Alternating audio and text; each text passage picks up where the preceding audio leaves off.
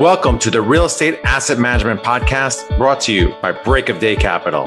The show focuses on educating syndicators and apartment owners on how to build systems and manage their properties more efficiently to become a best in class operator.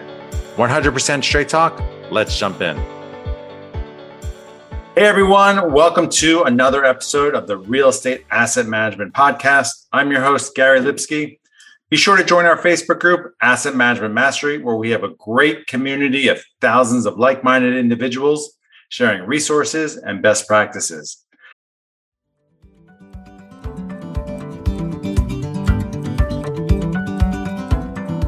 Choosing the right insurance coverage for multifamily properties isn't that complicated if you know who to talk to. At the Garzella Group, we're uniquely qualified to help you navigate the range of policy choices you have, and we're committed to saving you 30% in the process. We do intensive market research and have nationwide relationships, so we can find coverage other insurance brokers simply can't. We should talk. Go to quotenow.biz and we'll start the conversation.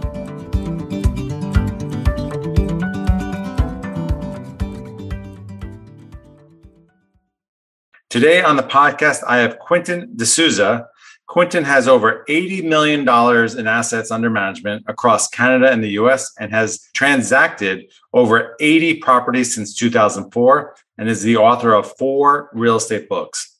Welcome, Quinn. Can you start by telling the listeners a little bit more about yourself and what you do? Yeah, and I just wanted to say, like, I can't believe you actually do the beginning part of that podcast every single time. That's so awesome. All right. Uh, yeah. I mean, uh, I've been investing since 2004. I've really started getting involved in multifamily buildings in 2015. I was uh, a teacher in the public school system. I uh, got my financial freedom 2014. I got a little ring to remind me of that. And I started to realize that when I got out of the teaching profession, I ended up working twice as hard because I was flipping properties and doing so many other things. And then once I figured out I gave up a job to have three jobs, I was like, okay, I got to do this differently. So I started to raise funds into apartment buildings. I was raising funds in one to four units and they were great for cash flow, but I wasn't getting, uh, you know, those net worth jumps. So that's how I really focused on apartment buildings and haven't looked, back since, been growing, closed uh, 202 units, this seven apartment buildings this uh, summer, another 20, and just keep going and going. I've got 110 and 14 or 17 and 24 closing in this quarter 2022 so just continuing to grow in into this and really enjoy it. I love it. When people ask me you know if i've ever if i'm ever going to stop or retire i told them I, I, I did that in 2014 i enjoy what i do right now. It's awesome i love it. I love it. I could I, I, feel the energy. And when we met at the jake and gino conference i mean you're you know when you when you when you meet people in real estate you know and they've gone you know they've been in it a few years the love for it their energy for it is is, is great. It's very contagious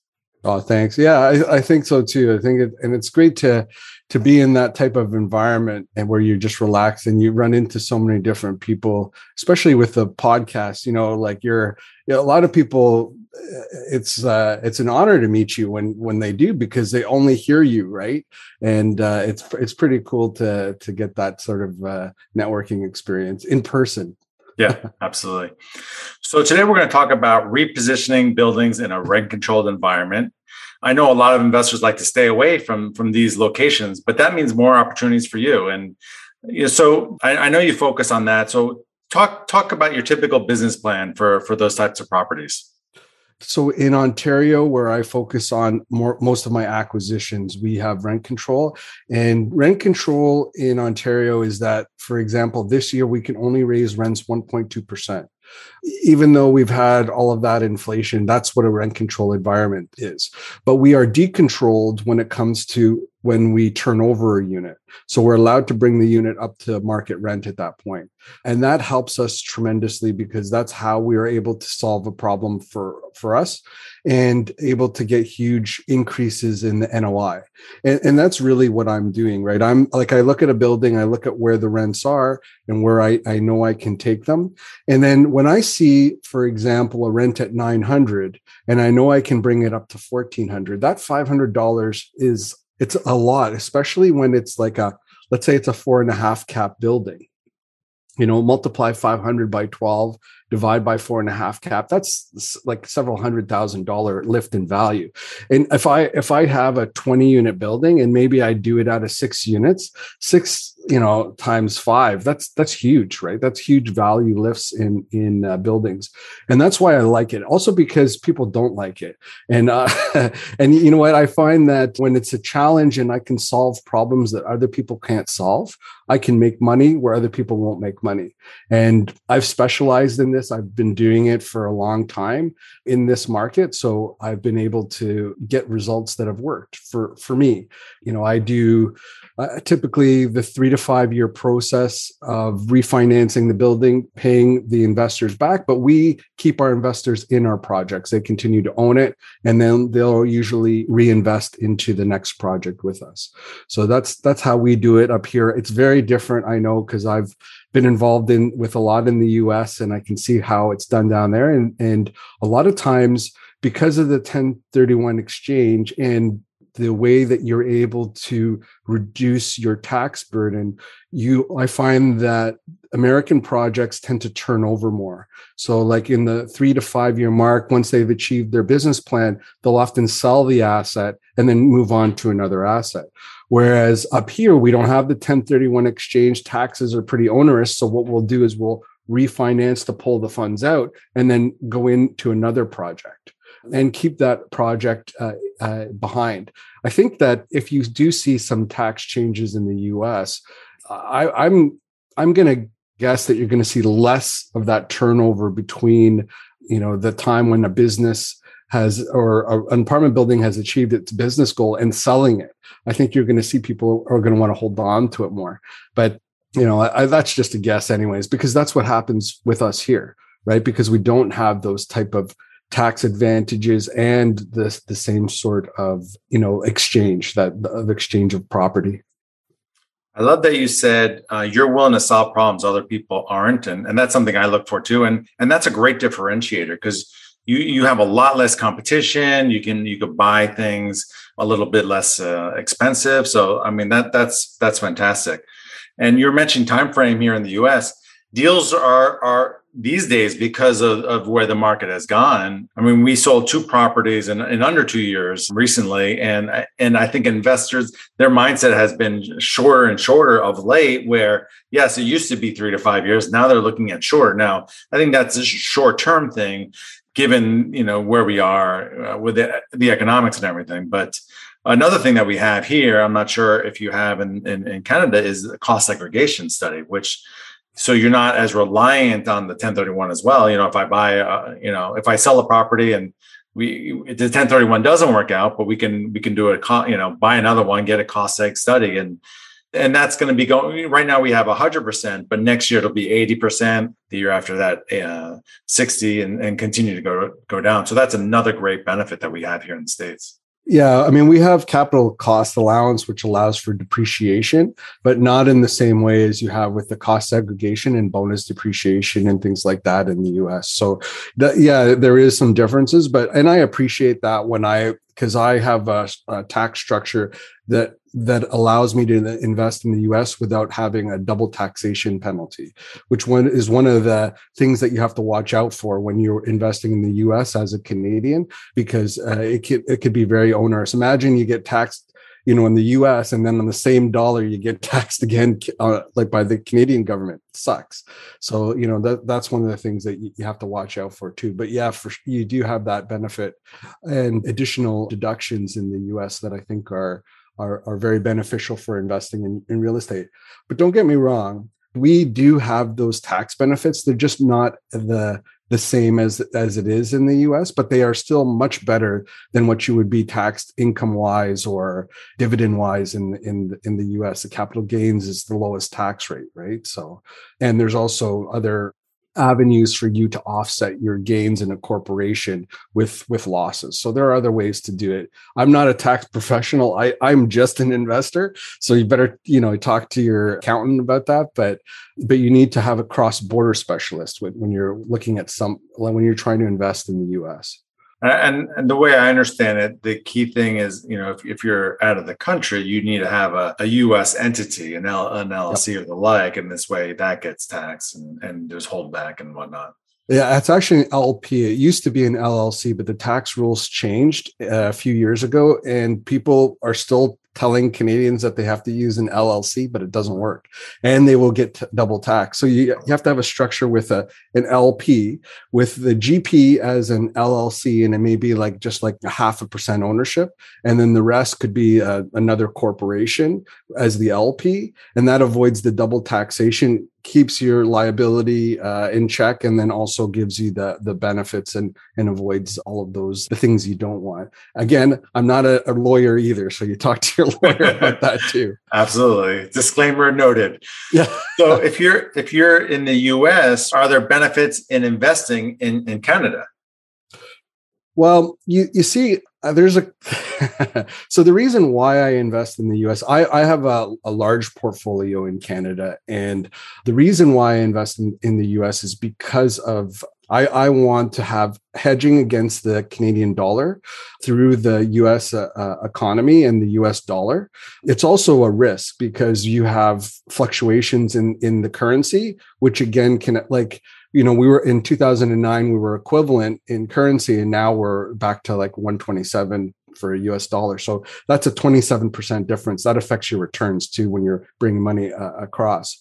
So the reason why I invest in the US because of that and also because I can get US dollars and we enjoy going to the places where we have investment properties. So it, it helps us to to write those off against the income that we're getting. So it's it, it's it's it's a little different. If you're somebody who's going to be coming to Canada a lot, I think that there's some benefit to doing that for sure and also from a hedging perspective not having all your your wealth in one currency is also i think beneficial to you but it has to be part of your overall plan for sure from a returns perspective I can get higher returns in Canada with the investments that I do than I can than I can get in the US.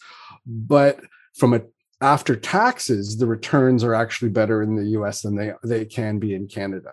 So like it's a it's a give and take, right? For a US citizen to invest in Canada, I would say like there are 37 million people in Canada and there's probably about 329 million in the US.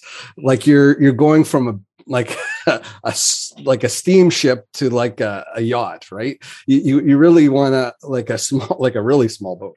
So you, you want to be careful when you're doing that. I think that there are other places around the world that you may want to invest in as well and you should investigate that. Also um, lending is challenging. So, like for me as a Canadian, investing in the US is a real pain in the butt. It's easier for me to have a, a GPLP type of structure where the GP is getting the financing done. And uh, just because i don't have to worry about the the financing on those on different projects. And that's one of the the challenges. It'll be the same when a, an american comes to canada and and looks at financing because like there are really five major banks in canada that have 85% of the market. In the us there's like thousands and thousands of banks, right? And um, that's one of the challenges again that Americans will face coming to Canada. But if you can, if you can overcome those, I think that there are some good benefits to it. You just have to make sure that it, it it's part of a, a larger overall plan. That's all. And we kind of veered off to the Canada and US differences, but let's head back to the, you know, rent controlled. So yep. do you do a lot of cash for keys? So here I'm in LA and actually yep. they have zero rent growth for 2022, which is which is mind boggling. But but do you, do you do cash for keys? And you know what kind of ways do you you know obviously you you want to get that max bump so you need you need renters to leave your property so you can get you know new ones. Talk about that. Yeah so and ours was the same last year. 2021 it was zero zero percent because of you know the pandemic related controls. But so yes i do different different sorts of methods so i've written two property management books on managing property in can in ontario specifically so i'm very aware of what i can do and what i can't do i don't play in the gray area but i am somebody who looks to uh, pay for tenants to leave, um, especially when other people are, aren't willing to do it because they're, you know, they think that it's my property and I shouldn't have to do it. And great, good for you. I'm going to do it, and I'm going to, you know, take the extra hundred thousand in value that I create for it, right? And so, yes, cash for keys. I also work on turning over problem tenants especially those who have been there for a long time. We work diligently through the system in order to, to, to move those tenants along. There are other things that we, we've been able to do to help us to do that. Large renovations, changing changing the use of the property. Just there's there's a number of things depending on how uh, what's necessary to make it make it happen. I mean, the, the sad thing is, is all I'm trying to do is create better rental properties, you know, and more of them for more people to make it like uh, to because as as we you know do well with these properties more people want to invest and we're able to do uh, you know get get more properties and grow and actually add to the rental pool rather than do anything else but i mean yeah it's it's a challenge but yes i, I definitely have a, a number of strategies that i use to be able to do that and is is Canada as a, as a country rent controlled or just you know different provinces like different like province? Oh. Yeah, so like uh, Alberta is like Texas, and like uh, uh, and uh, Ontario is like California. So if California and New York, maybe a bit of a mix. I don't know, right. but yeah, it, yeah, it's very different.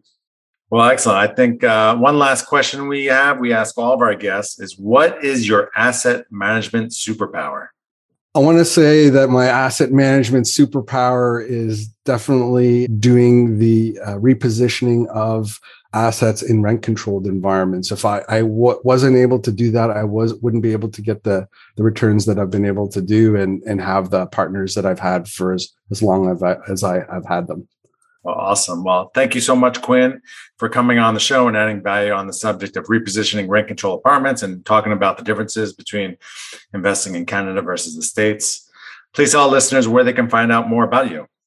Sure. I, would love to go into more about the Canada versus US thing because there's a lot more to it.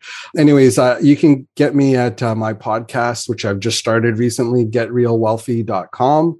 It's the best place. And if you, there's also a scoring system. So the scoring system that I use to identify property opportunities is there. You can grab that.